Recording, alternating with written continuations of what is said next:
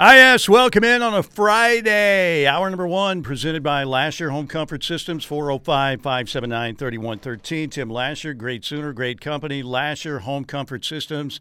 And speaking of great Sooners, we are honoring the life, the legacy, the era of Billy Tubbs basketball at the University of Oklahoma, which was the golden era of Sooner basketball. Billy, 333 wins as the Sooner head coach, 641 total.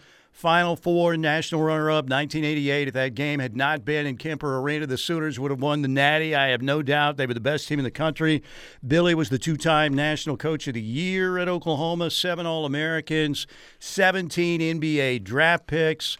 Think about all the great players from the big names like Wayman Tisdale and Stacy King and Mookie Blaylock, Harvey Grant. He brought Ryan Minor to Oklahoma. Uh, Coach Ryan for two years. Kelvin got him for two years. Skeeter Henry, Brent Price, to Big Time Jones, to Helicopter Bell, to David Little and Chucky Barnett and uh, Calvin Pierce and Jan Pinnell and Jason Skurzinski. All of them loved playing for Billy Tubbs because he was a great coach. They played a fun, exciting brand of basketball, and we are honoring his legacy today. Parker Thune, how are you today? Everything good? You know, I'm wondering, Steely, and this is a question I've had before, but uh, first off, I want to commend you. Very impressive offhand list of great Sooners on the hardwood from years gone by that you just pulled right out of the recesses of your memory. So well done. I expect nothing less, but well, well I pulled them out, Um, but I did write them down. I pulled them out about Oh, eleven okay. The some of the names I wanted to mention, but I appreciate that. Yeah. Yeah. Uh, here, here's my question: When did Natty enter the vernacular? I figure I'd ask you be, because you're really old. You know, so Uh, you've been around. I don't know. Maybe the the last 15, 10, 15 years or so. Maybe. We never called it the Natty back in the old golden days.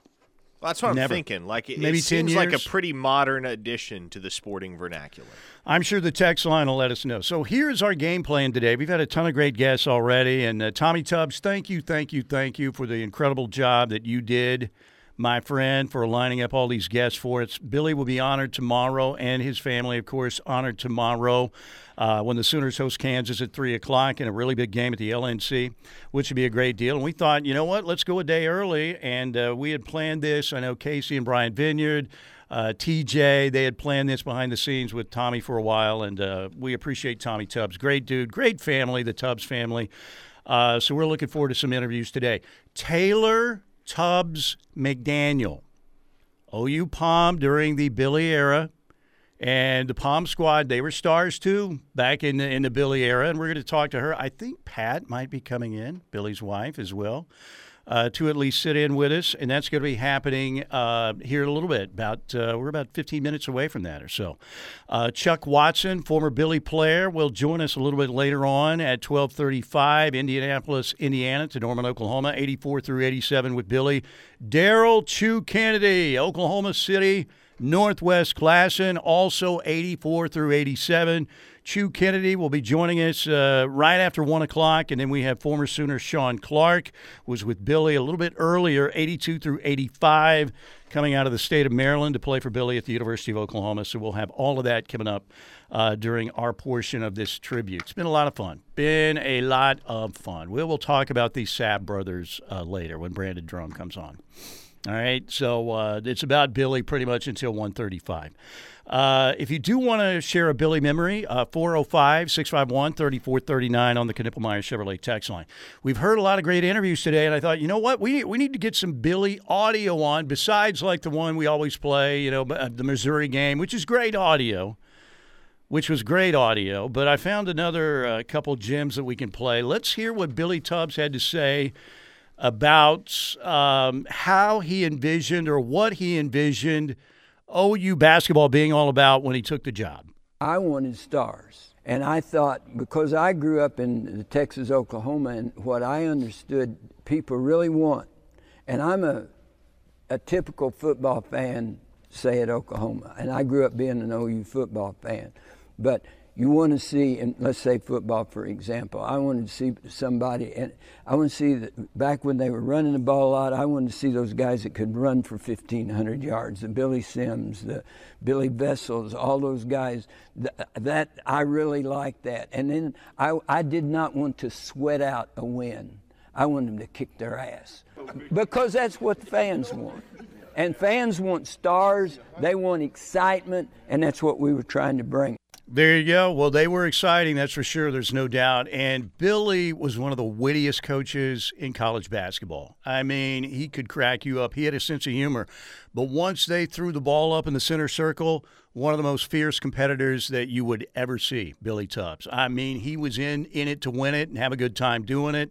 And uh, I remember one of the lines they they had beaten. Uh, I think it was the coach at Centenary. And there were a few people saying, "Yeah, Billy's great, man. He's got some great teams. What a great coach!" But he also, man, you know, he has a tendency to run up the score or whatever. And uh, one of the coach at Centenary at the time, and I can't remember his name. I can still remember the soundbite on the CBS telecast saying, "Billy's great, but he he may not have a lot of fishing buddies, you know, later in life." And they asked Billy about the soundbite, and Billy said very simply, "I don't fish."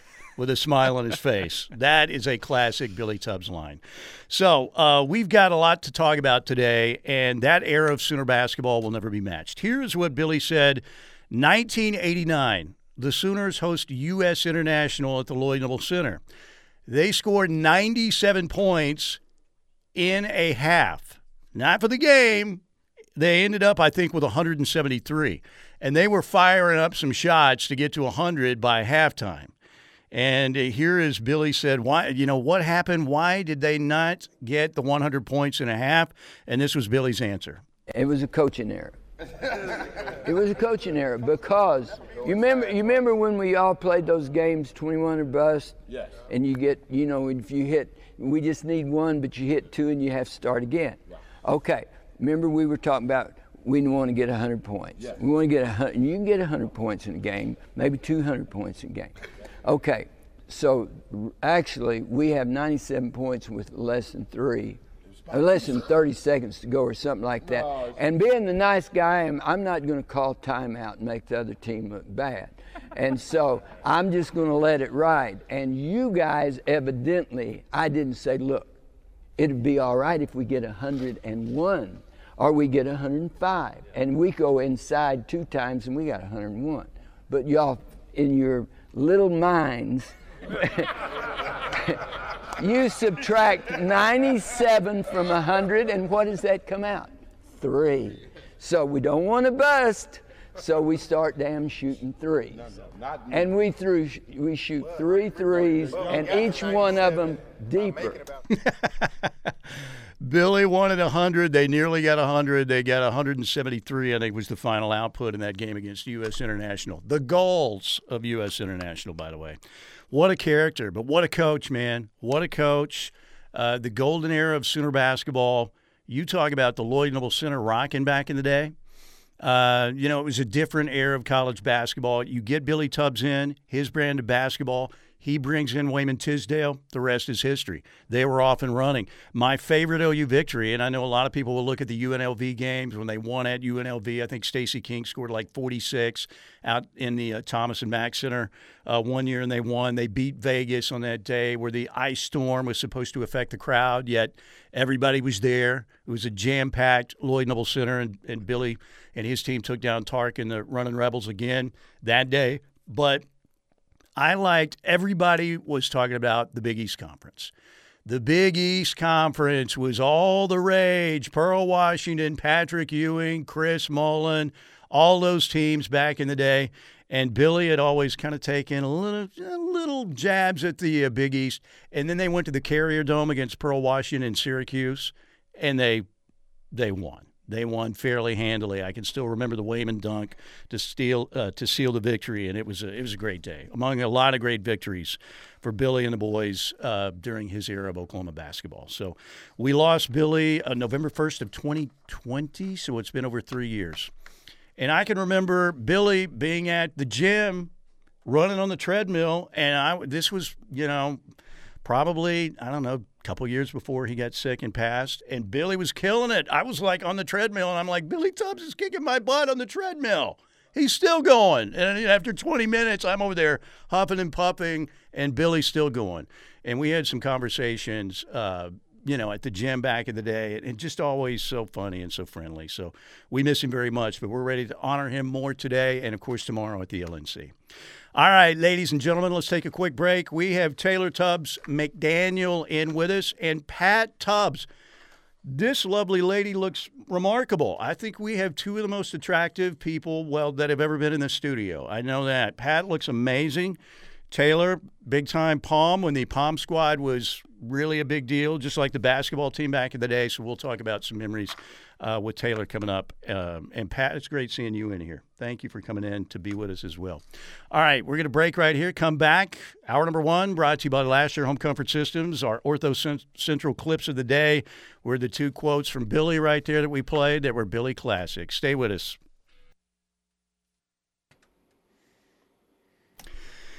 All right, we are back. It is Billy Tubbs Day here at the Rep. Mike Steely with you, along with Parker Thune, Steelman and Thune at noon, concentrating on the lifetimes legacy of the uh, golden era of Sooner basketball, the Billy Tubbs years at the University of Oklahoma. We have his wife, Pat, is in here. Pat's just, you know, here for the festivities today and with us for a segment.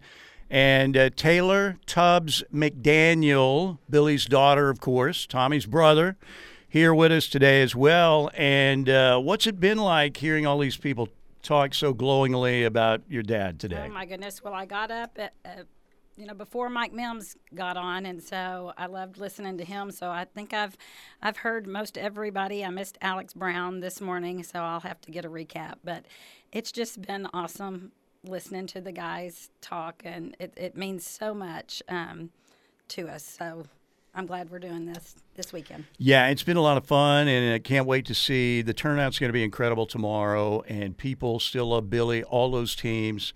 Uh, what was Billy like as a dad? Oh my goodness. Well, he was the best dad. I I cannot complain one bit. And we've got PT in here, and um, she she helped things run. And we were just talking about um, off the air that everything was just so smooth. Um, and that was a great credit to PT over there. And um, she she kind of ran the show and let him do his thing. And we did not know any different about, you know, I don't know. We just thought everything was normal. He wasn't always at our things. I think Tommy said this morning and he didn't see many of Tommy's basketball games, and we just we just thought that's how it was. Um, but he he was an outstanding dad, supportive. He I've thought about this. He didn't really bring basketball home a whole lot. Um, we never liked when we lost. I do remember. I mean, he would sit up all night watching film after after losses, but um, it, it was just family as normal, I think, when he was at home. Um, but we loved basketball and, and the boys and and everything about it. And so um, he just made it a special time. So he was a great dad and a great grandfather and a great husband. You guys, I will tell you, the Pom Squad was pretty big back in the day too, and uh, you know, uh, Missy Marlar to uh, Rita Bailey, who's still married to Spencer Tillman, and then uh, Beth Ann Hodges, and uh, you guys were kind of stars in your own right. What was that like being on a very popular Pom Squad with your dad coaching well, that, the team? That was pretty special, and as a matter of fact, I've had um, some of my Pom sisters have been texting this morning, and some are listening right now. And so the Poms started really right before we came to Norman. Um, Jan Lane Warner started the Poms, and we got to be a front row seat to that. And I was just fortunate to be able to do that alongside of him. Um, and be on the floor with him during the ball games and travel with them. Um, we traveled to I think all the away games, and uh, when I was growing up, um, when we before I was on the Pom Squad, we didn't go to all the games, all the away games. They were not always fun for us to go to. It did not bother my dad one bit when um, the crowd was yelling mm. at him, mm. but it kind of bothered us. oh yeah, the Antlers of Missouri. Uh, there's yes, some crazy crowds. Yes, yes. Billy's rivalries back in the day with Norm Stewart, with Eddie, with Johnny Orr. I mean, it was just a different era of coaches that were larger than life. and uh, Billy certainly was one of those. But um, you know, you look at that era of Oklahoma basketball, the Lloyd Noble Center, and it's harder in some ways to get people out to events now because you can sit at home and watch on a giant big screen. But that place was juiced and energized all the time, right? It was it was awesome. Yes, and and I, they've been they've done so many improvements um, with getting people closer to the floor because when we would go to Kansas and OSU, and the people were right on top of you, and I think that was what was kind of hard because they were they were right behind you in your ear, and so. Um, I love what they've done to Lloyd Noble now, bringing the bringing the crowd closer together, and um, it was a, it was just a great atmosphere. So Billy uh, was at Lamar University, Beaumont, Texas, and comes to Oklahoma. I can still remember that Lamar team that beat Oregon State in the NCAA tournament. That was one of the higher seeded teams, and Billy gets the job at Oklahoma. Year one, obviously, he didn't have his players. I think they won nine or ten games. After that, though, it was you know the the rocket was on the launch pad and it went straight to the moon. It was unbelievable. Um, you know what I loved about Billy was his wits and but man, once like I said, once that ball was thrown up, and the he was a fierce, fierce, fierce competitor, and most coaches are. Um, there was a story, Columbia, Missouri, when I was at Eshbach had gone to Kansas City, so I had traveled with the team that year. So we go to Columbia, Missouri, and this is an example of Billy's wit. So they had done a practice or a film session, and he was coming back, and in the place that we were staying, the hotel, right when you came into the lobby, there was a little bar off right off the lobby. And some of us media nerds were standing around there. So Billy, you know, not coming into the bar, but is just going to be gracious and comes and talks to us just outside the bar, this open bar area. And as we're talking with Billy, I can remember this lady comes stumbling into the lobby, and she's a Missouri fan. And she's like, "I know you. You're the coach at Oklahoma." You know, and Billy's looks at her and is like, "Yeah, yeah." And she goes, "Well, where's your team?" And Billy goes, he points at Bob Hersom, and Bob Hersom's probably you know 50 years old at the time. Well, there's my point guard right there. There's my forward. That guy's my center, and it's all of us media guys. And she's like, "That's your basketball team." And Billy just went with it. He had the biggest grin on his face. That was Billy right there. Yes, there was never a dull moment, and I, I have to say he was kind he was kind of our family entertainment. So we've we've really missed having that. There's a little hole there because we missed his his entertainment. Yeah, I uh, and when Tommy had a couple years in junior college, and uh, one of my assignments was when Tommy came to OU, they said I was just a grunt here that would go around and get interviews. And they said, you need to go interview Tommy Tubbs. So for some reason, we had an interview at like six in the morning over, and he was in, in the old, uh, was it the Jefferson House or the Bud House at the time? And Mike Dillingham was his roommate. And I remember going in there and knocking on the door, and he comes out. They, I mean, they'd been asleep.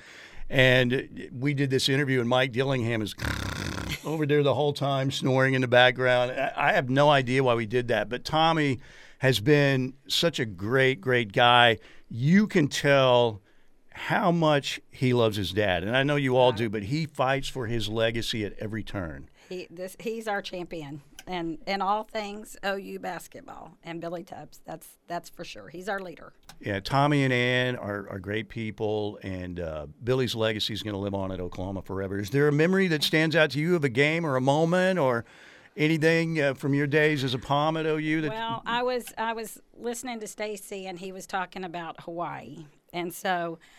I always have great memories of Hawaii. Oh, the I Rainbow think, Classic. Yes, we went to um, we went to Alaska one time, and it was too cold. Well, our family went with him to Alaska one time, and it was too cold. So we love those um, Hawaii games. I have so many. I mean, there are so many memories, and I, I'm not great on the what the score was or who did what, but um, I think one. I was thinking because one time that stands out to me.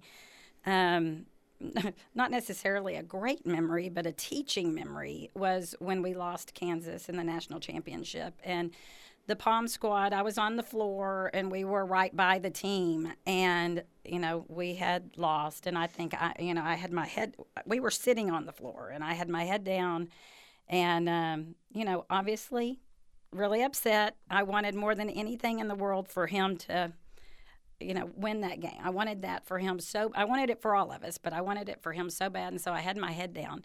And Tommy Tubbs came over and picked me up and said, "Get your head up." And his, you know, in a brotherly, loving way, get your head up. We don't put our head down and that that came from Tommy, but it also came from Billy Tubbs. He Billy Tubbs did not get there to me first, but that was what he taught me in life. Was you know, Yeah. we get your head up, and so that is something I always remember through tough times. Billy was a fighter, and he earned everything that he had in life. He earned he hard work, determination, no quit attitude. He picked himself up and became one of the best uh, coaches in college basketball, no doubt. The, the Rainbow Classic, uh, that was the story too, where Big Time Jones missed the flight and Oh, had to so. and had to fly with North Carolina. Yeah, Hey, I, think missed he- my flight, Dean Smith. Can I go with you guys? I think he took a nap and, and missed the missed the flight. But something um, I going along the lines of get your head up was just the the true grit he had. You know his. His dad died um, when he was a toddler. He watched his mom have a heart attack and pass away when he was 13. And um, my uncle Wayne and Aunt Jenny you know helped raise him and he helped he helped raise himself and he had goals and determination and just true grit that I've always been amazed by. I'm a school counselor so that's just something that I it's just interesting to me that he was just going to he was going to make it right. Yeah, yeah. You know, it's it's ironically, it's somewhat a little bit like Coach Schwitzer's background and what he had happen in his his life, and he fought his way, uh, you know, the hard way to get where he Right. was. So, and Billy did the exact same thing. Taylor, thank you so much, Taylor Tubbs McDaniel, for coming in and sharing some of these memories with us. Thank we really guys so appreciate it. much. Pat, you look amazing. You. And you are the MVP of this whole family, right? Oh, that's what I hear. She is. That's what I hear. And you look marvelous. Thank you, thank you, thank you for coming in and sitting in with us. Been an honor having you. All right, uh, Taylor and Pat, thank you very much for sharing your memories, and it's great much. seeing you.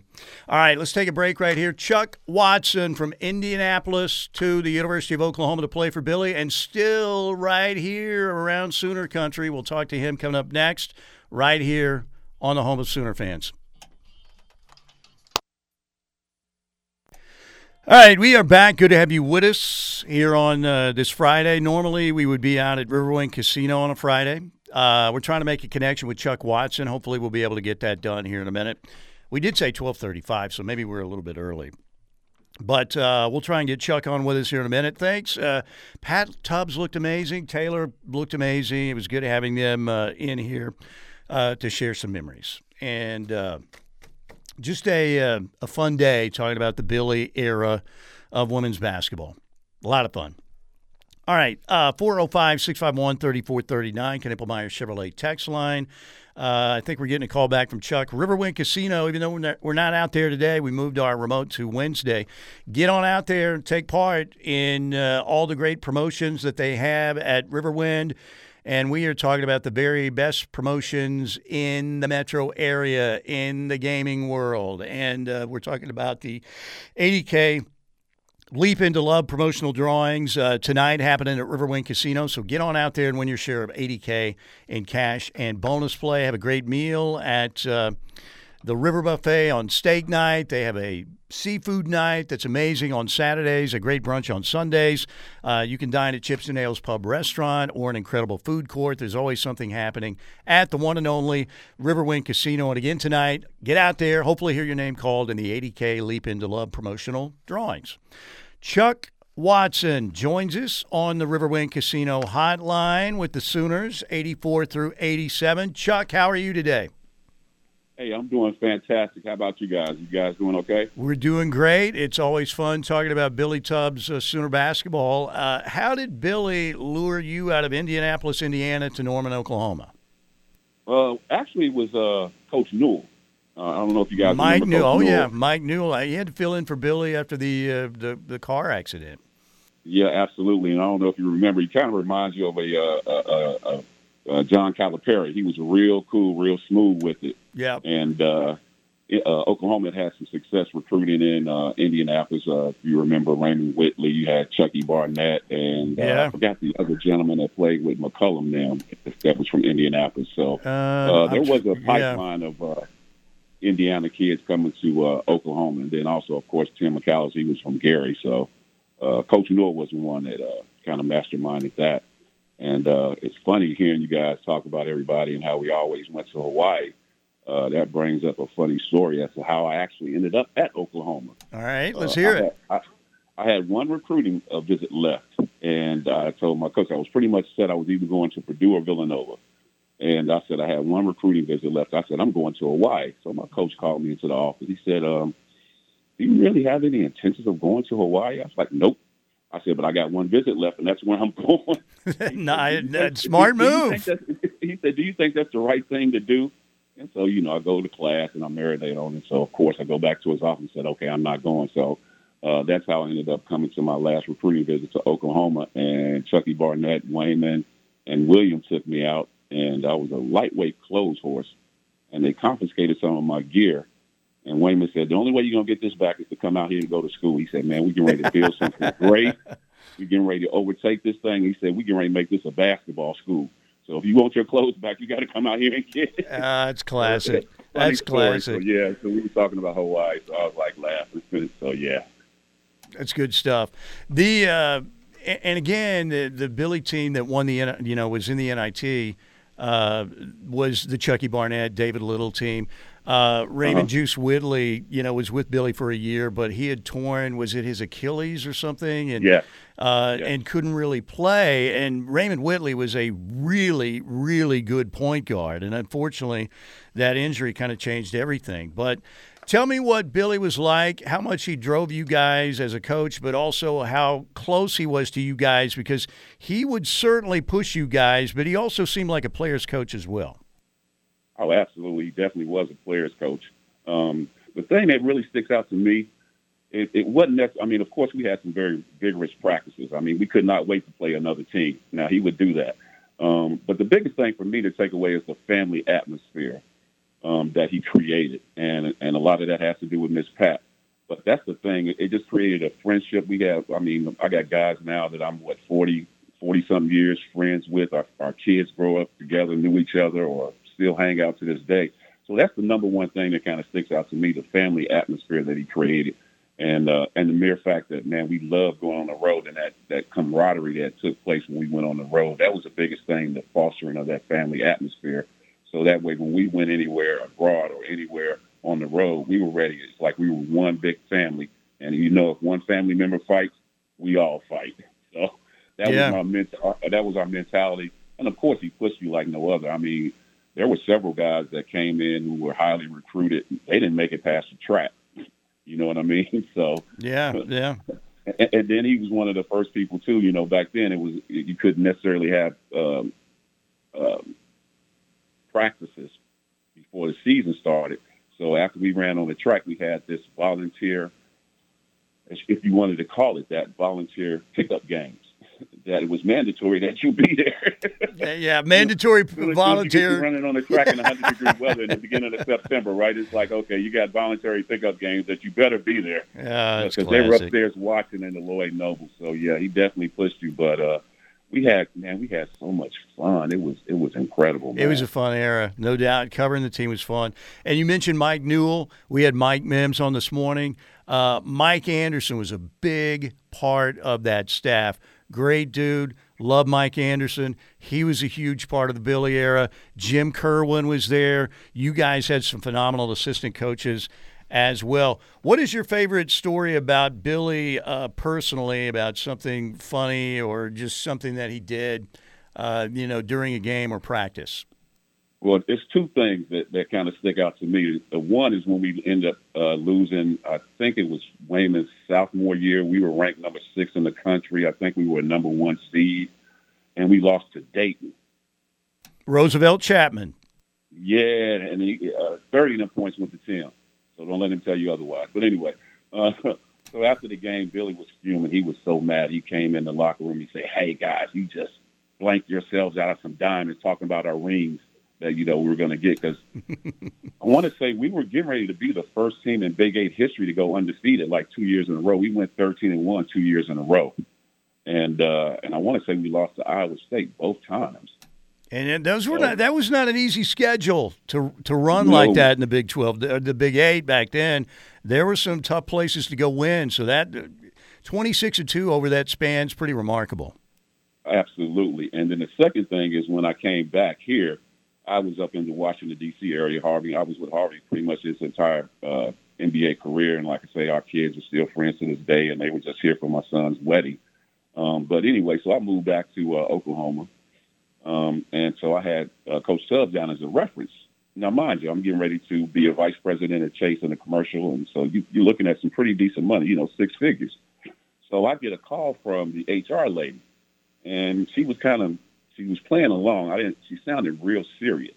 I was like, "Oh Lord." She said, "Well, I called Coach Tubbs or Billy Tubbs for a reference to you know to confirm your reference." And uh, so she went into the story. She said, uh, "I called him and he said, um, I don't know a Charles, but I know a Chuck." And she she started laughing, but it had me it had my heart about ready to jump I out bet. of my chest at that particular time because she was sounding kind of serious, like you know something went wrong with the reference or whatever. And then in, in, in straight Billy fashion, he's like, "Hey." I don't know a Charles, but I know a Chuck. so Classic. those are kind of things that stick out to me. But yeah, it was so many moments that we had and, and shared. And uh, he was a great guy, great coach. I had a greater appreciation for him once I got a little older and and and and, and got into my man my manhood myself and understanding the things that he taught us and and the things that that still is instilled in me to today and even my kids now like my daughter uh, we have a thing anytime new restaurants come out, she's, you know, finding them for us. And that kind of stems from the fact that every time we went on the road, we found the nicest restaurant. And we all went there, the tipping club members, the tipping club boosters, the players, and we had such a wonderful, fabulous time. And as a matter of fact, I was in Nashville, Tennessee, probably two years ago, visiting my mom. And there was a guy from Syracuse, New York. And he said, I remember when y'all came to Syracuse, and I, I remember there yeah. was a, it was an Italian restaurant that y'all went to, and y'all shut it down. Now, mind you, I remember we talked about that Syracuse game when Billy was talking about, you know, kind of taking his jabs at the Big East, and you guys went there and beat Pearl Washington in the Carrier Dome. Yeah, and so just to have a guy come up to you, you know, because I had on my OU shirt, he said, "Man, I remember when you guys came to Syracuse," and he said, "Do you remember the Italian restaurant that you guys went to?" I said, I remember this being an Italian. I don't remember per se what it was, but he he gave me the whole rundown of what happened, what transpired. I'm like, wow. So it's uh it's really interesting to uh to move around the country and then run into people and they remember things more vividly than you do. That wasn't even a part of our program. That's how that's the magnitude of what Billy did and, and, and exposure that he brought to Oklahoma, particularly Oklahoma basketball. Yeah, no doubt. Chuck, it's great to hear your voice, and uh, you obviously you're still here in the 405, and uh, you know we need to catch up again sometime because I know people love hearing these Oklahoma basketball stories, and have fun at the festivities tomorrow. Absolutely. Thank you guys for having me on. Chuck Watson with the Sooners, 84 through 87, Indianapolis, Indiana, and it's gone on to uh, continue to live right here in the Sooner State, right here in the 405. All right, Mike Steely, Parker Thune with you. Hour number one, hour number one, brought to you by Lasher Home Comfort Systems, 405 579 3113. Let's get to the Knippelmeyer Chevrolet text line at 405 651 3439. We'll do that next. Chew Kennedy coming up just after 1 o'clock here on the ref. We, uh, we touched on it briefly with uh, Chuck Watson, but yeah, the. Uh, you know, Billy was involved in that serious injury when he was out running around Highway 9, Imhoff Road, I think is where it was, where he got hit by a car, had to go to the hospital. It was a scary deal. That was the 80, 83 season, I believe, and Mike Newell had to be the uh, coach in the tournament. And Mike Newell got to go against Bob Knight in the tournament. And uh, I think it was in, uh, I know it was in the st- state of Indiana. I think it was in Evansville, Indiana and they had to, uh, you know, Billy wasn't available to coach. Mike Newell took over, and the Sooners played a uh, Bob Knight Indiana squad and lost by, I think it was 10, 15 points, something like that. So that was a scary deal. Obviously, glad Billy was okay, but can yeah. you imagine being the person driving the car? Oh, I Not know. only do you hit Yeah. somebody, but the guy you hit is Billy Tubbs. Yeah, yeah, it was a scary deal, but he obviously came back and, uh, um, you know, did a phenomenal job. But I can remember Mike Newell again. I'm thinking, man, Mike Newell, all of a sudden he's gonna because when Knight walks on the court, and that one was not in Bloomington, but I, I'm almost positive it was in Evansville, Indiana. But when Knight walks out, that I remember the entire arena. You know, they start playing the Indiana fight song, and it's like, you know, here comes the general Robert Montgomery Knight. And Mike Newell, I think, I just there was a little bit on his face, like, oh, you know what.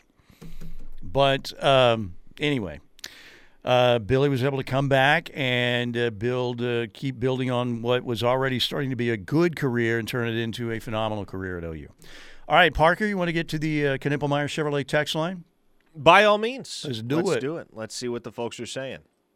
A 918 listener says, They also asked Billy why he ran up the scores on weaker teams, and he said, If I pull off, that's point shaving and it's against the law. That sounds like Billy, yeah, yeah. He said, Another great quote from Billy Tubbs The student section was so much fun.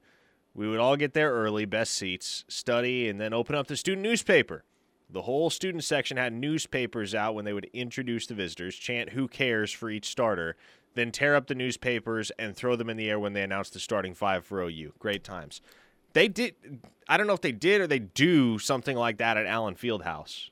Um, because when I went up to Allen for OU's game last month, the student section did something along those same lines where they all had newspapers in the student section, ripped them all up as OU's lineup was getting introduced, threw them all in the air. You got to see some great non-con games, Parker, back in the day. Those Vegas teams were great. Um, you know, and you had Missouri and Iowa State and Oklahoma State and Kansas, obviously K State. They were really good games in the Big Eight, but you got to see, you know, that Christian Laettner, that Duke team come in. You got to see Pitt with Jerome Lane. You got to see Georgia Tech with Mark Price and Bruce Dalrymple and John Salley. Uh, you know, you got NC State came. I remember there was a Greek kid who they were hassling in the layup line. Next thing I know, the kid was, I can't remember his name. He was one of the, like the 6'10, 6'11 kid, and he's going into the student section. And They got to come pull him off. And then Jim Valvano ends up eating pizza over there with the OU students.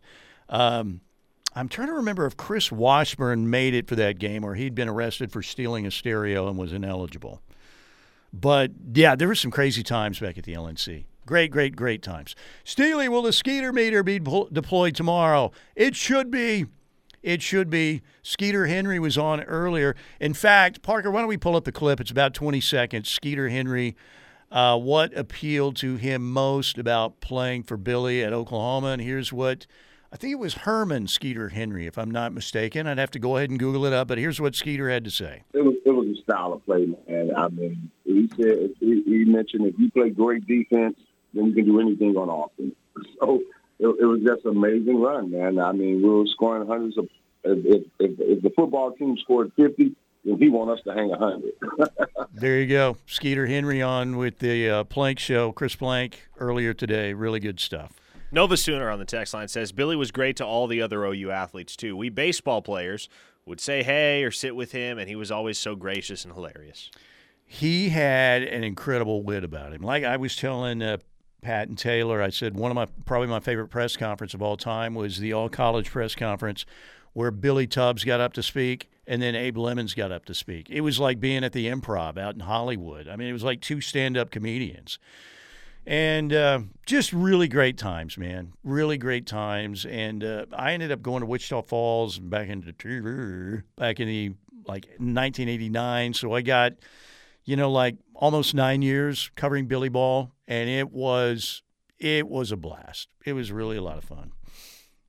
Okay. Uh, by the way, I was going to tell a story real quick because Plank also had Bo Overton on today, and Bo was on, you know, Billy's really early teams at OU, and Bo was a great high school player in the state of Oklahoma and a really good player at OU, and but Bo Overton, I remember when we were at Norman High, he was the superstar player in the state out of Ada. You know, his dad ended up coming back to Norman and coaching the Norman Tigers. Uh, great basketball family. But I can remember Bo Overton, if you grew up playing sports in Norman back in that era, you played Optimist League football and basketball. And our basketball games were out at the North Hangar over there, over by Max Westheimer. You know, there was one big court, and there were six, like four, five, six courts attached to each other, and that's where you played your games.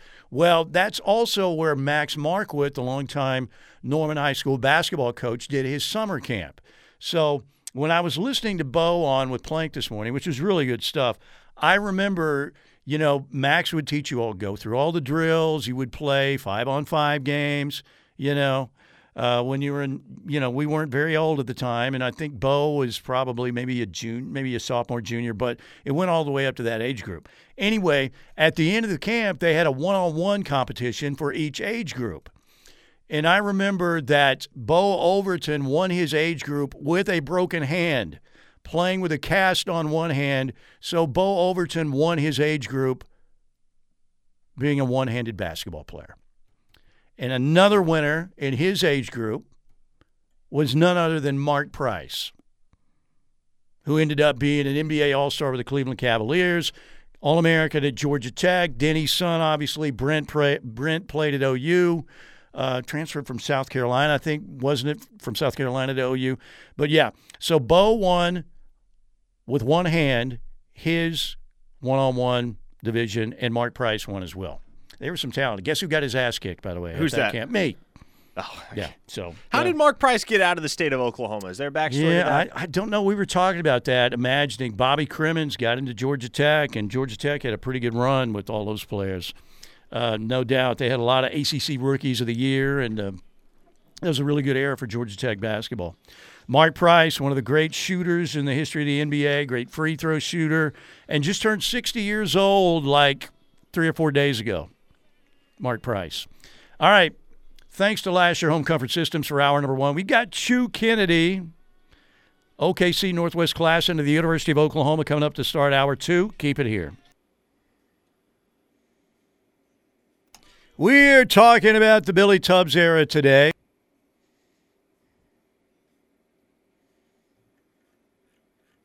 And our second hour is presented by Black Thunder Roofing, locally owned and operated in Norman and in Edmond. BlackThunderRoofing.com, 405 473 8028. They also service uh, Shawnee, Yukon, and Mustang. Black Thunder Roofing is your local roofer. Angie's List Superior Service Award winner four different uh, times.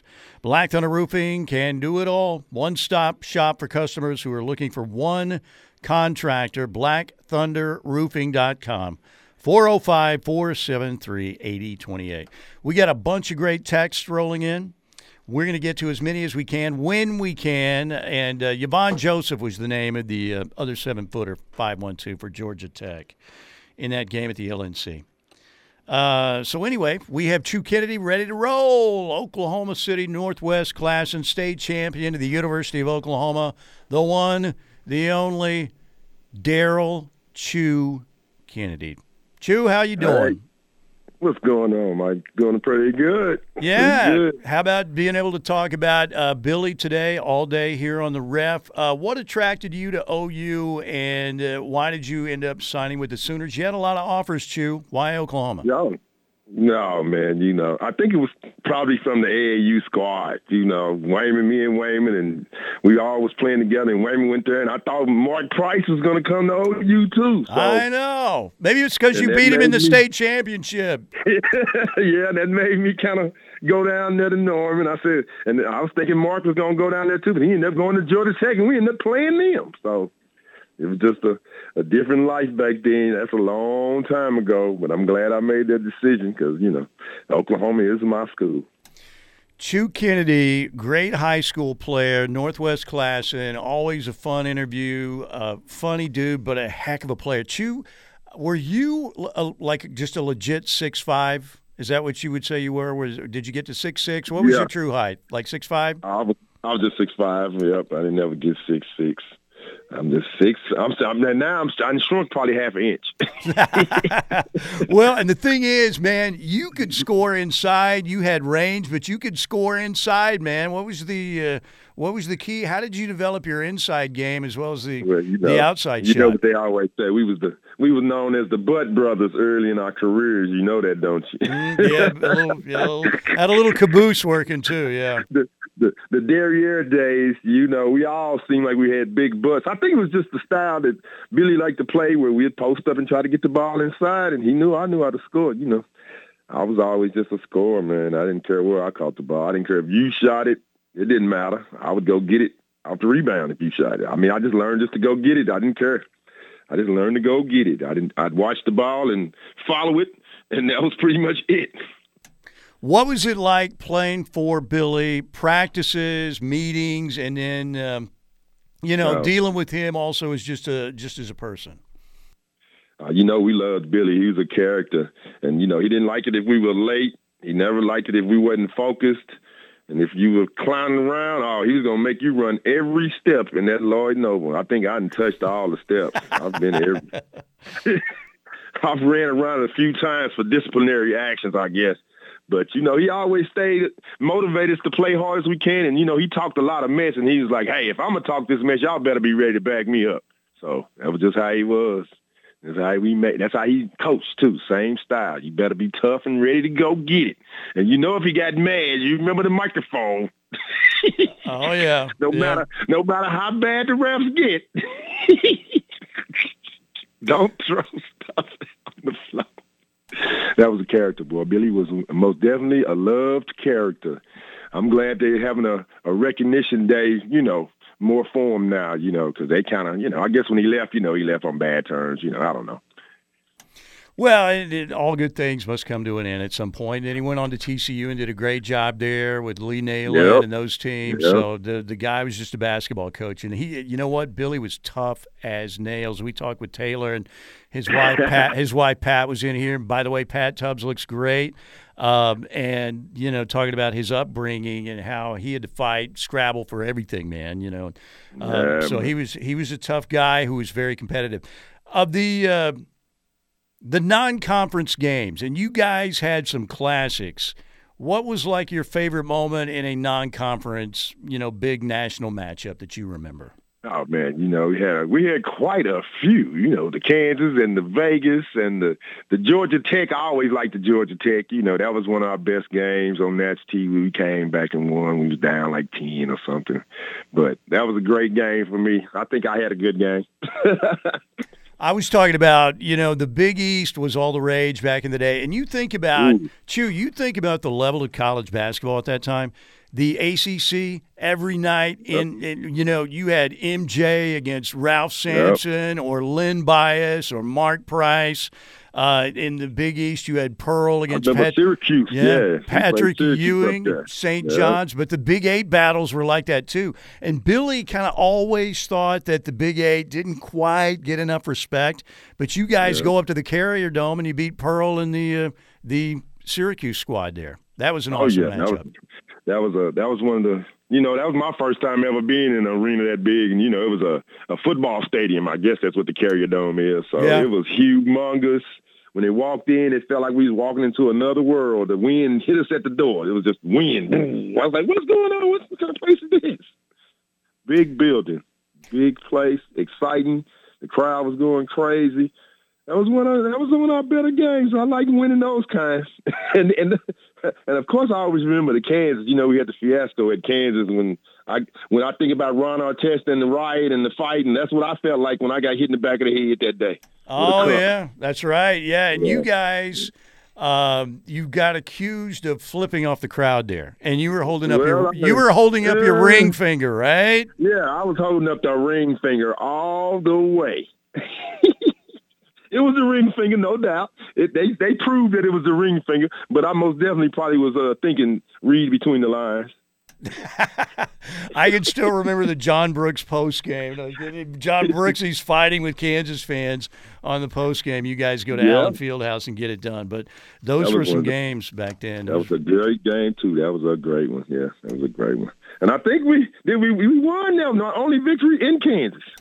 Yeah, they later won. The last one was Terry Evans, but you guys had that great win there too. Um, who was the toughest player that you went against, either in the Big Eight or any of those non-conference matchups? Man, you know, with so many. You know, I always remember Jeff Grayer, Derrick Chievous, Danny, of course. You know, it was always a lot. You know, we always had somebody. Joe Atkinson. It was always somebody battling, battling. It was just a battle, and we had a lot of great players we went up against in that Big Eight that year. Because I remember all of them ended up going first round, and Mitch Richmond. All of them ended up going first first round. You know, I always hate Mitch because Mitch beat us my last game at OU. Yeah, Mitch Richmond. That was a team. Lon Kruger coached uh, K State team, and then Mitch Richmond came. Uh, you know, Yeah. went out to Golden State, and they had a nice run out there. Jeff Grayer brings back some memories at Iowa State. Derrick Chievous, Band Aid. We still Oh, know. and, and, uh, Jeff Hornacek from Iowa State. Oh man, man. He used to shoot some stuff we didn't know what he was shooting. I didn't know he could shoot like that. All right, so Chew, what are you doing these days? Oh man, you know I'm just a, uh, a landlord. Don't do too much. Rent out property. That's about it. And hang at the, hang around and just watch sports all the time and take care of my family. You know that's about it. And on the internet all the time. I had Mike, uh, one a friend of mine, Mike, just hit me talking about, oh, he's listening right now. What up, Mike? I hear you out there in Cali. The uh, what do you think of the Thunder? By the way, this year. Oh man, you know, I you know I kind of make up names for everybody that play on the Thunder, uh, but you know I like Chet. You know he's the he's my new uh uh uh uh, uh center because he can run the floor and he can shoot jumpers. So he's more agile than most centers out there. So he really can make a difference. And then of course I like Jalen Williams and Shai, and I like the rookie too. Uh, uh, and I like Giddey. I, I mean, the Thunder's playing well this year. A lot of people don't like the way he coaches and how he kind of subs a lot and plays 12 people a lot. But to me, that's what makes great teams. Yeah, absolutely. It'll be interesting to see what happens with uh, Hayward and uh, Bismack Biyombo coming aboard after the All Star break. Yeah, we at least they brung Biyombo because we need some size. We need somebody to go down there and hit somebody. Mm. The other Jaylin Williams is good. I like him, but he's just not big enough to handle any seven foot big guys. And then Chet, we know he can't, but he's fast enough to outrun them. You know, he's like Bill Russell to me. He runs that floor like Bill Russell. He blocks shots and gets out and be gone. Ain't no other centers running like that. There you go. Yeah, on the text line, it reminded me about the mittens you guys wore uh, afterwards too when you were accused oh, of doing oh, yeah. Kansas. Yeah, yeah, classic. Me That's a, and, me and DJ, yeah, I remember I had a picture of me and DJ in the paper holding up the mittens. We had the mittens on. DJ. Billy, Yeah, Billy told us not to. He told us to have one hand today, just a mitten. That was it. That's such a Billy move. That's classic. David Johnson was a heck of a player. Kansas City Mo too. He was a, a really good Oh, player for the. Sooners. All right, Oh, Chew, yeah. Man, it's great catching up with you. You're quite the character as always, and I, I'm glad to hear you're doing well, and it's great reminiscing with you. Thank you. Appreciate it, guys, and everybody come on out and support Billy this weekend. You know, we got to get Billy in the hall too. I mean, I understand what they after, but we got to we got to recognize some of our great coaches that've been in Oklahoma. Thanks, Chew. Appreciate you. All right, Daryl. Chew Kennedy, what a character he is. Uh, he, you know, he was that way at OU, and he's still going strong. Good catching up with Chew Kennedy. All right, let's take a break right here, and uh, ladies and gentlemen, we appreciate you. Uh, you know, sitting back and taking in all these uh, great stories about Billy Tubbs. He'll be honored tomorrow. OU men's game against Kansas, 3 o'clock on ESPN. Interesting to see what the injury situation will be like tomorrow. Hugley, you know, out. Uh, Rivaldo Soares, you know, yesterday, uh, Porter had said he was in a boot, wasn't moving around at all. Kevin McCullar for Kansas. Huge game for both teams tomorrow, 3 o'clock. Get on out there and honor the uh, legacy of Billy Tubbs on Billy Tubbs Day tomorrow at the LNC. All right, break time right here. Mike Steely Parker Thune with you.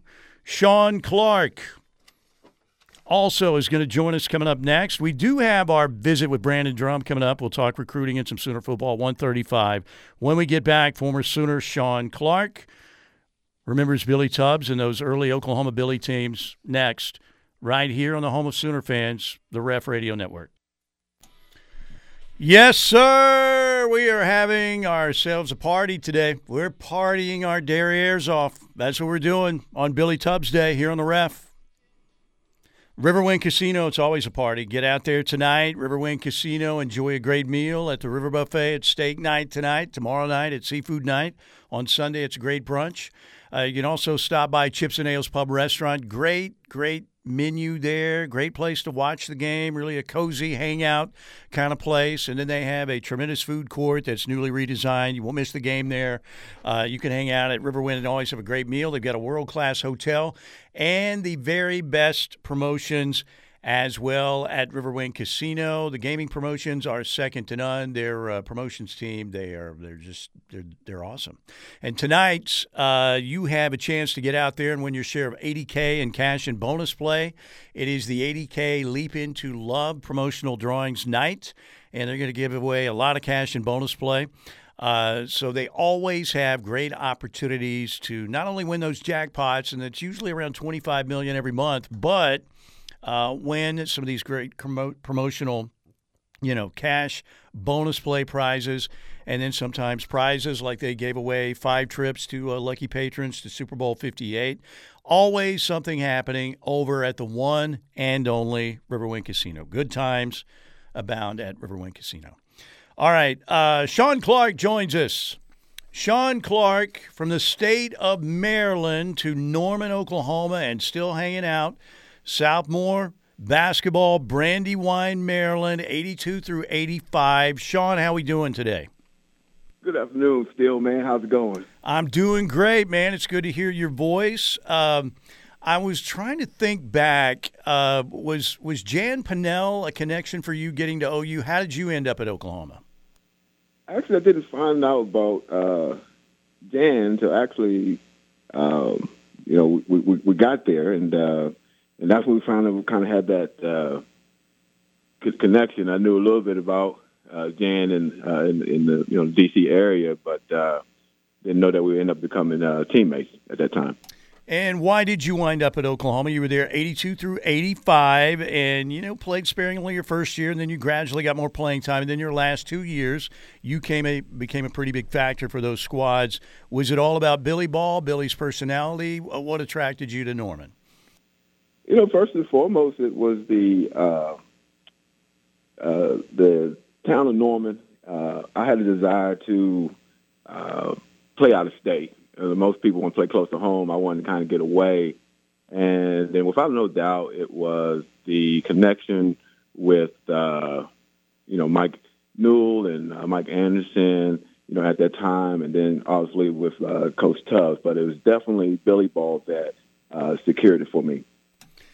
What uh, would you say to somebody who had no clue what Billy Tubbs was, you know, while he was here with us, what he was all about? How would you describe Billy Tubbs as a person, as a coach to someone else who might have no idea who he was?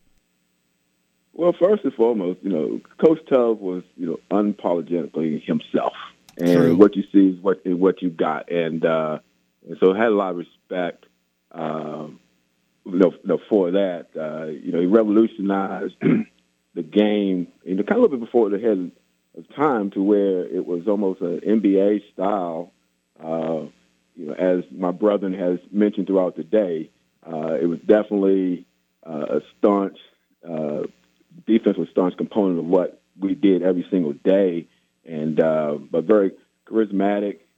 People often refer to him as a little bit of a Jack uh, Nicklaus type character. So uh, a, a, lot, a lot of fun, um, ideal to play for, a player's coach uh, who push who push you and, and try to get every uh, ounce of potential out of you.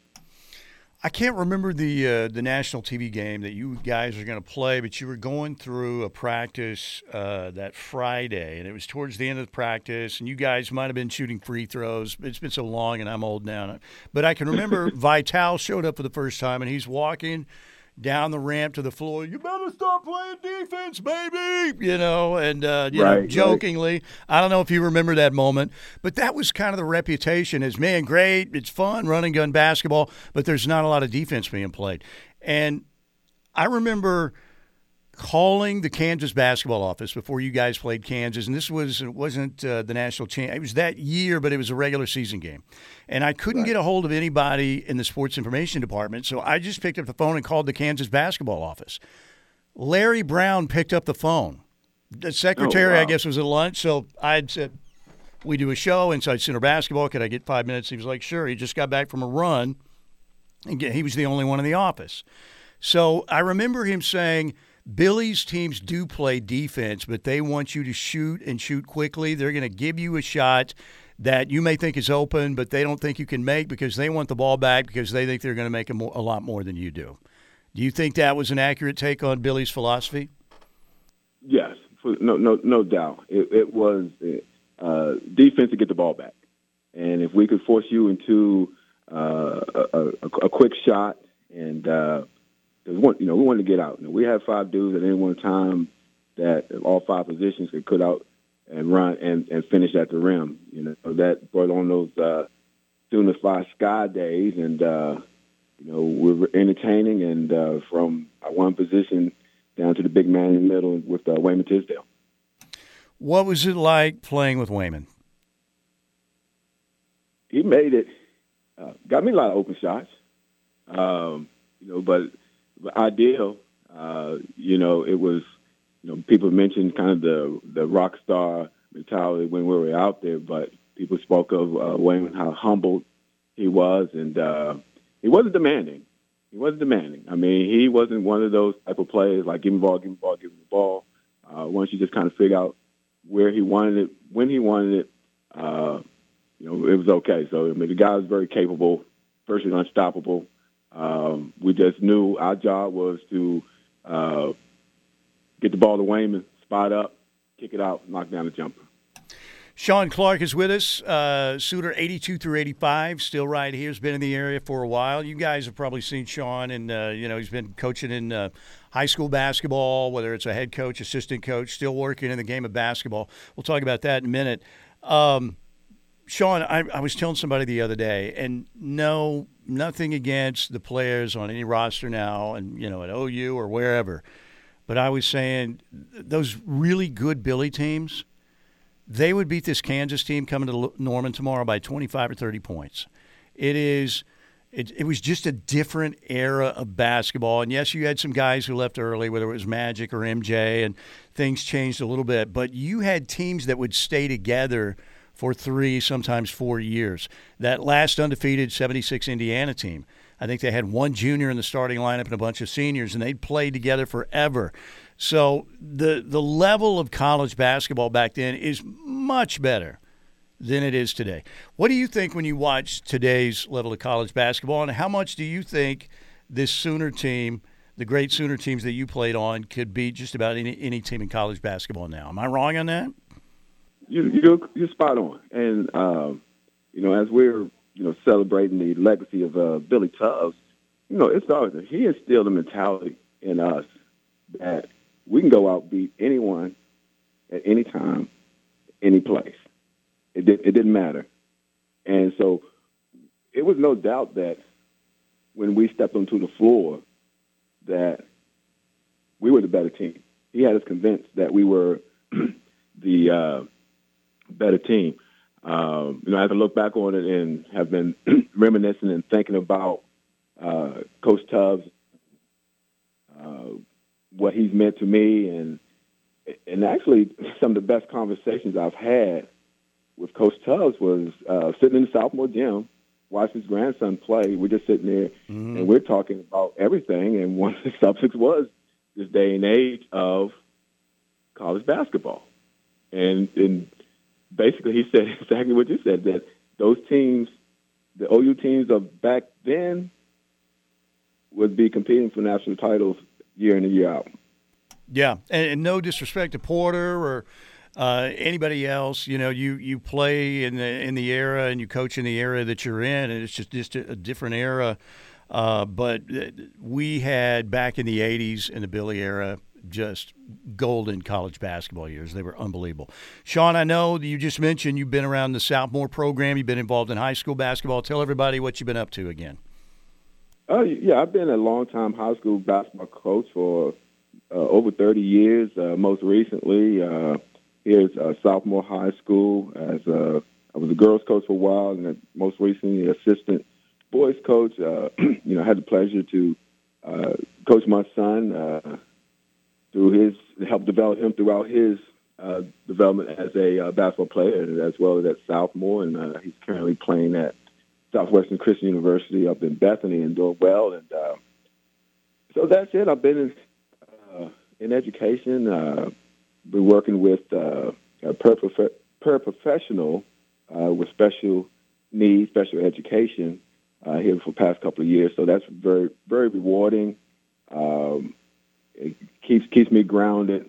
Uh, of course, that connection to hoops keeps me connected to, believe it or not, keeps me connected to Billy Tubbs. Not a day goes by where, you know, pregame, postgame, um, there's a Billy Tubb ism that comes out. Mm-hmm. Yeah, and, I bet. And, and it, it, right, right. And, uh, you know, I was uh, speaking with a young lady the other day, and she was just kind of talking about uh, her dad, who was her AAU coach, and she mentioned that I went to guys to play Billy ball. And that's what, uh, how he turned and what he brought to the University of Oklahoma, uh, putting, putting the Sooners on the map, making it a national brand. Um, we don't have the Blake Griffins. We don't have these, these current stars. Most recently come through the Trey Youngs, the Buddy Hields. Uh, you know, we, if we don't have the Billy Tubb. Yeah, that's true. Sean, man, it's great catching up with you. I love that you've stayed around here and you've been involved uh, coaching kids again since then. Uh, it's so, been so much fun to catch up with you and you know Chew Kennedy. We just had on Chuck Watson. Uh, you were always one of the best guys when I was toting a Marantz uh, recorder around the Lloyd Noble Center, talking to you sure. guys. It seemed like every other day, or maybe every day. Oh gosh, here comes that kid again. No, but uh, you were always super gracious and a super cool guy, and I appreciate uh, catching up with you. Thank you.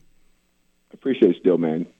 Sean Clark joining us, and uh, memories of Billy Tubbs, a bygone era, but what a great era it was of Sooner basketball. All right, let's talk a little Sooner football. Brandon Drumm's going to join us when we get back next. He'll join us on the Riverwind Casino hotline. A lot of the boys will be back in town tomorrow to honor Billy Tubbs at the LNC 3 o'clock tip tomorrow. Nationally televised game on ESPN against Kansas. But we'll turn our attention to Sooner football and talk to our friend Brandon Drumm coming up next, right here in the ref. Well, we're back here. Steelman and Thune at noon. Brandon Drumm set to join us in a moment. I'm not sure what happened to Steely. He's around here somewhere. But I look up and he's gone from his chair. Maybe it's the old man dealing with incontinence.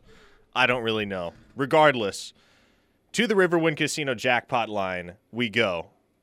Brandon Drumm now joining us. Oh wait, there's Steely. We got caught telling what Billy. Happened? We got caught telling uh, Billy Tubb stories in the hallway. Oh, My I told bad. I told everybody you were dealing with a bout of incontinence. No, no, no, no. I might later this weekend. Who knows? You know what happens to us olds. But my apologies. That was an amateur move. Hi, Brandon. How you doing? Good. How are you guys? Okay, tell me about the latest offer, you guys. Latest offer. The uh, the, the Sabb brothers connection is eventually going to be uh, an Oklahoma thing, right? That's a good question. Uh, Parker and I were actually just talking about that off air. It's something we're digging on. Um, obviously, uh, older brother Portals. Two offers go out to you know the younger brothers, and here we are. So it looks like Oklahoma's at least going to take a take a swing at it. But here, the funny thing is, is how do you take another safety in this with what they already have on campus? That is that's going to be something. So Okay, let me ask you then, Brandon, because let's think about the possible trickle down effect here. We know Oklahoma would love to have Jonah Williams in the 2025 class, arguably the top target on the entire board. And the question has long been okay, beyond Jonah Williams, who is potentially the second safety in the class for Oklahoma? Is it Amarian Robinson? Is it maybe Marcus Wimberly? Is there a world in which, in order to accommodate somebody like Keon Sabb, the Sooners simply say, okay, we're only taking one safety in the 2025 class? I think you may end up with no safety. If that, I mean, there's a world where that's possible. Now, I think at the end of the day, if it was Jonah Williams and Amarian Robinson that end up committing to Oklahoma, you take two. If you get Amarian Robinson and Jonah Williams is doesn't end up going to Oklahoma, you're okay with that because there's there are people out there that believe that Amarian Robinson is the best safety in the nation for the 2025 class. So, I mean, there it, it, it's all obviously the beauties in the eye of the beholder, but it's it's a very very you know argumentative point that you can you can put out there if you watch both films because uh, to be honest, Jonah Williams, he's more raw than anything else. He's more wide receiver right now. He's a willing tackler. He's not an elite tackler, whereas Marion Robinson is an elite downhill tackler and he's a super athlete. On top of that, and he loves playing the safety position. What are the chances? The Sooners, I think the last uh, rating I saw was sitting five uh, in terms of the 2025 class. Uh, what are the chances that Oklahoma might actually be able to put together the number one class in the country in 2025? And what will be the key? Uh, fairly decent, actually. We actually went through it uh, in our last the podcast. We recorded one today, but the podcast before we did a mock class, and if you did the numbers on it, I think it was they ended up being you know one, two, or three, depending on how you wanted to look at it. So uh, I think you need to end up with Fasusi, Haywood, or Fasusi Rogers, or Haywood Rogers combination running or offensive line. Obviously, you need to end up with another four-star wide receiver.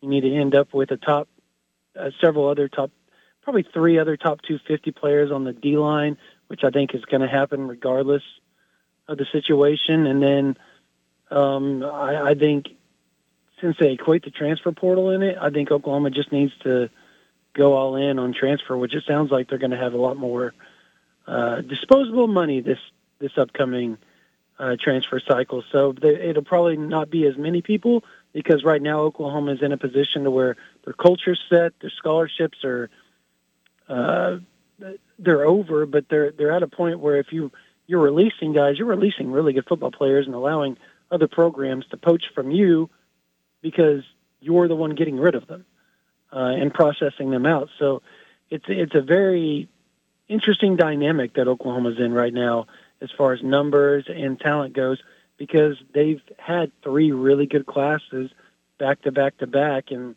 when you do that it becomes more of a first world problems I guess for college football coaches if you will. So uh, I think you have to have that kind of type of combination and you got to have have some movement as well I think the fact that Oklahoma has such a good OK preps class in 25 they've got to clean the house. If they offer the guy and he's a four-star, top 250 player, Nate Roberts, C.J. Nixon, like you need to end up with those guys in the class. If you don't, that's that's another way that you don't reach number one. Now, obviously, Oklahoma's in a good spot for C.J. Nixon. Brandon, you dropped a future cast in favor of the Sooners for C.J. Nixon a couple weeks ago, and conveniently mm-hmm. enough, it didn't take long for others to fall in line behind you in that regard. Mm-hmm. But as we look at the state of Oklahoma, the Sooners have six of the top 10 players in the state for the 2025 class committed. Uh, the three of those four outside of the six that Oklahoma has committed. Uh, so, amongst the four that are not committed to Oklahoma, you have three of them that have OU offers. They have not offered more athletes. CJ Simon, a former Nebraska pledge, he is the only one of the top 10 in the state that does not hold an OU offer. But the other three are CJ Nixon, Tristan Haynes, the cornerback out of Carl Albert, and of course Nate Roberts, mm-hmm. whom you already mentioned. I want to focus on Roberts and Haynes. Hmm. Where do you see those two recruitments going over the next few months here? Uh, I, am gonna be honest. I think Haynes is the one where I just sit there and scratch my head and say I have no clue.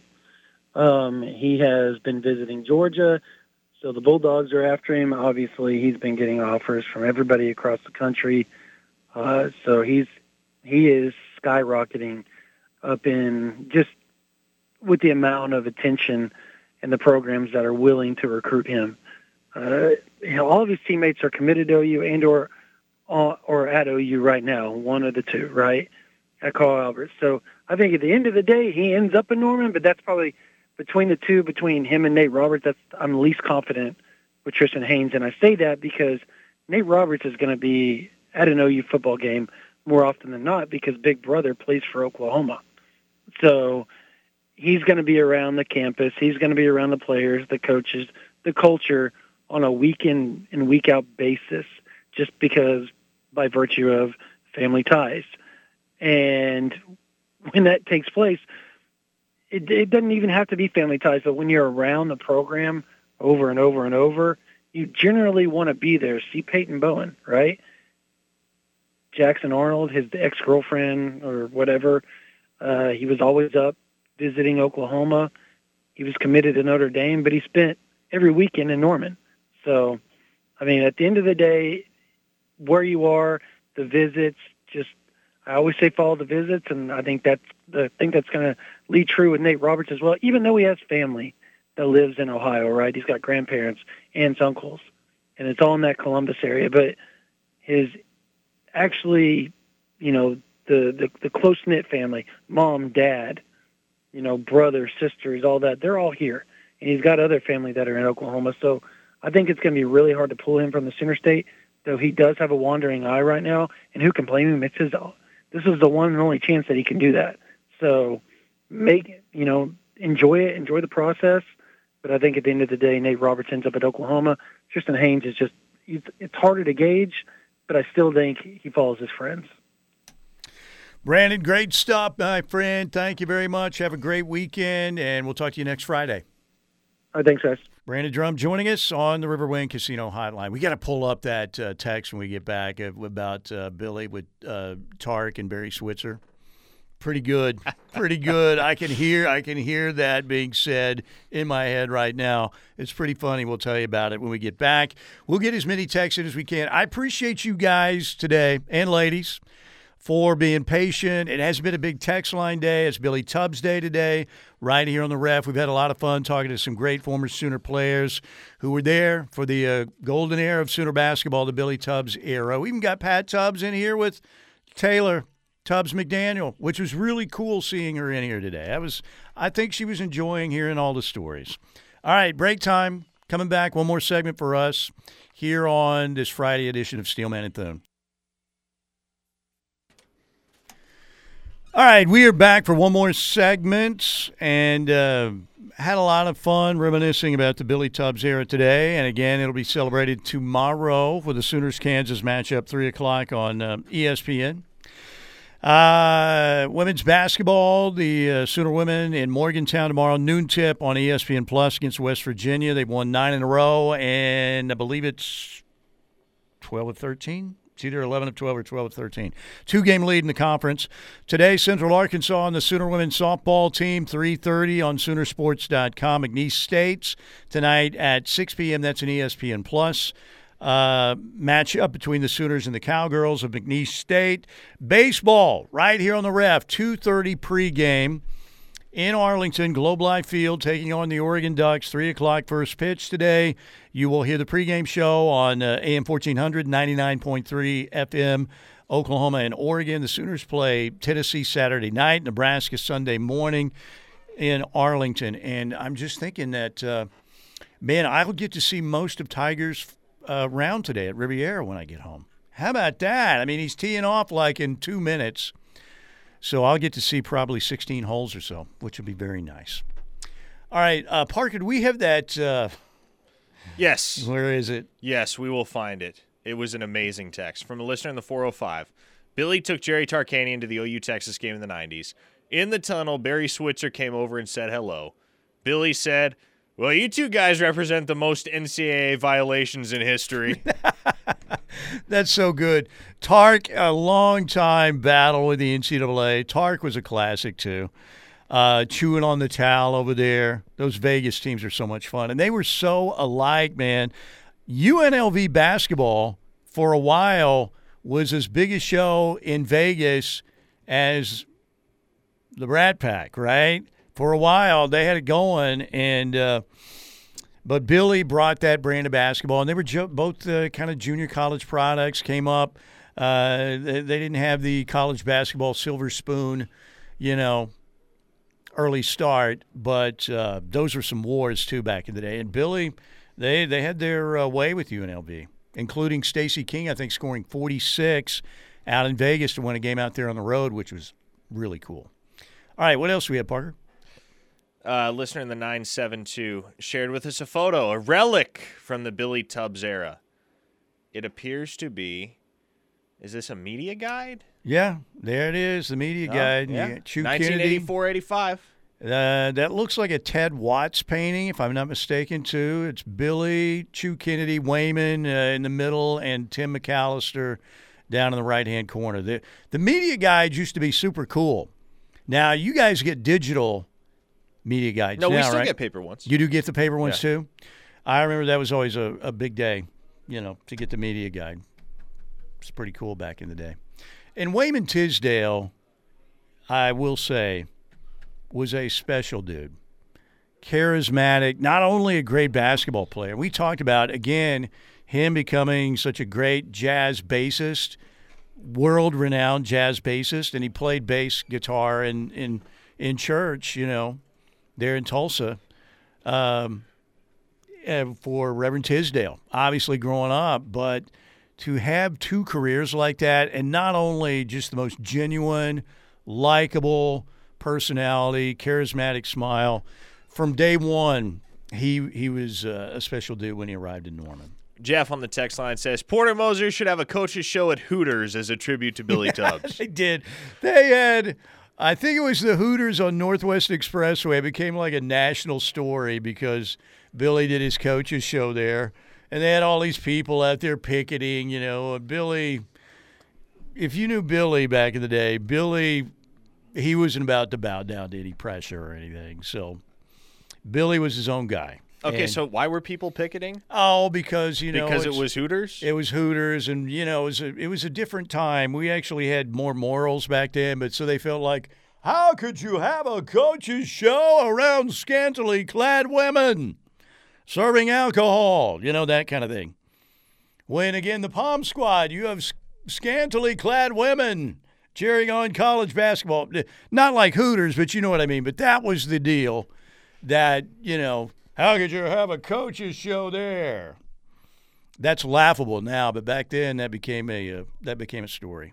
A listener in the 580 says, I loved Billy Ball back in the day. Watching Tim McCalister shooting them long range shots, his teams were great to watch. Sooner fan in Texas says, Steelman, do you remember the Loyola Marymount game at Loyola? The game didn't start till 10 p.m. Mhm, yeah, I, I was in Wichita Falls for that one, right? I think, and uh, you know, Paul West had those teams, man. Bo Kimble, Was that the, uh, Hank Gathers era? You had Jeff Fryer. You had the uh, who was the enforcer? The dude. There's always that dude in the basketball movie back in the 70s or 80s who looks like an offensive lineman that plays the enforcer. You know, they had that guy, and I can't remember what his name was. Peabody, I think it may have been, believe it or not. But yeah, you talk about lighting up the scoreboard. Those were fun days, man. Those were fun days. And watching those Loyola teams was a lot of fun. And, you know, they had a couple battles. So, and what one of the worst nights in college basketball history is when Hank Gathers went down for the second time. And uh, I was in Wichita Falls for that, and it was like, oh no. And then we knew, like within I don't know, half an hour, maybe, or maybe a little bit How longer. fast that did news passed. travel back That- then? Not very, but it was you know it was a Sports Center thing, and like CNN, that's where you get your latest stuff. CNN wasn't you know wasn't a political thing back in those days. You had CNN Sports Tonight with uh, Nick Charles, Fred Hickman, Dan Hicks was on there. I'm Van Earl Wright, CNN Headline Sports or whatever he did. Um, Dan Patrick was on uh, Headline Sports, or he was on CNN Sports Tonight. So, but yeah, that was a sad night. All right, Parker, what you got going this weekend? Well, this weekend, not a whole heck of a lot. Chilling. I'm chilling. There you go. Dreaming about the release of NCAA football 2025. Pretty much. There you go. I'll be taking it easy. A lot of people are. You deserve that, man. You run Thank around you. quite a bit. So enjoy your weekend. And I uh, want to thank uh, Taylor Tubbs McDaniel. Pat Tubbs was awesome seeing her in here. She looked great. Chuck Watson, Chew Kennedy was typical Chew, hilarious. Sean Clark did a great job. Uh, thank you to all those former Billy players, and thank you most to our friend Tommy Tubbs who put all this together. We'll honor Billy tomorrow at the LNC. Everybody, have a fantastic Friday and a wonderful weekend. We'll see ya.